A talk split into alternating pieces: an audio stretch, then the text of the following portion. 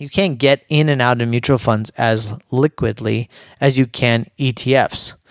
So if you're looking to invest your 401k and really you need to be asking the right questions about your mutual funds and how people are investing your money is, what are the fee structures? How quickly can you get in and out of positions?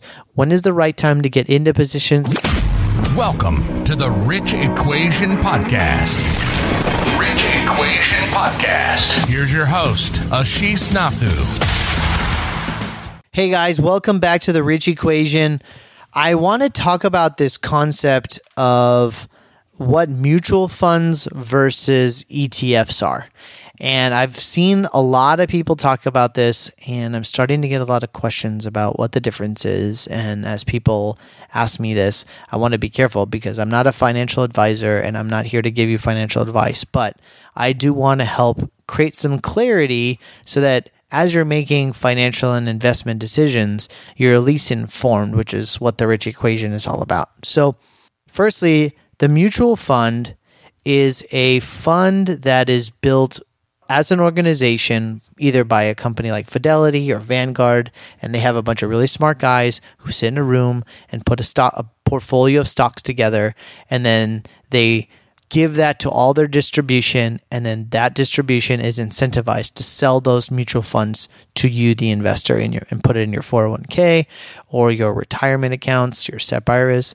And so for sure, those are well-invested and well-incentivized programs, which means that they have fees. Some of them have fees front-loaded in the beginning when you actually invest in the mutual fund or you open it. Some of them are backloaded, which means that they are paid when you actually sell or you get out of the position in the mutual fund. And so over, I'd say, a span of 30 to 35 years, there is a significant amount of your wealth that gets eroded by those fees, just simply based on compounding interest, right? And so that's the bad part about mutual funds. ETFs, on the other hand, are a much newer product in the last 20, 30 years. And so the beauty of about an ETF is that you can basically have exposure to, let's say, for example, the SPY, which is the S&P 500, SPY, is a bucket of stocks that perfectly represents the S&P 500, 1-to-1 perfect ratio, and costs no fees. And so you can actually invest in the S&P 500 by buying a share of the SPY. You can do the same thing with QQQ, which would be the ETF for the NASDAQ. Or they have industry-focused ETFs, which are XLK, which would be the Technology Select Sector SPDR Fund or something like that. And that allows you to invest in certain types of industries or segments. And you can trade and buy these ETFs just like a stock. And you can't do that with mutual funds. You can't get in and out of mutual funds as liquidly as you can ETFs.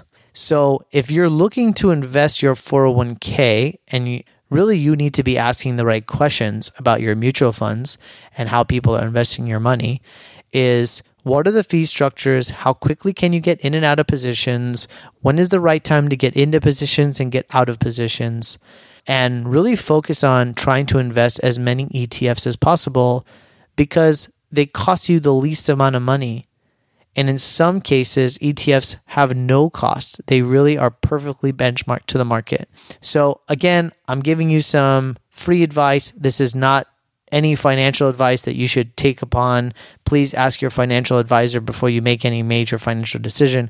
But again, the whole purpose of the Rich Equation is to be informed. And I'm seeing a lot of these conversations happen and people are making uninformed decisions. So I thought I'd just kickstart the conversation a little bit. Hope you have a great day. Looking forward to the next episode. Thanks so much. See you then. If you enjoy this podcast or find it valuable in any way, you have a duty to share it with someone else who may need to hear this message or can get value from this content. And remember to subscribe to the podcast and leave a review so we can continue to bring massive value to you. And go to our website, therichequationpodcast.com, to be added to our mailing list for special access and content. Thank you for listening to The Rich Equation Podcast with Ashish Nathu. Do you want more ideas on how to live rich? Go to richequationpodcast.com for show notes and resources. Then take 1 minute to leave Ashish a 5-star review on Apple Podcasts. And we'll see you on the next episode.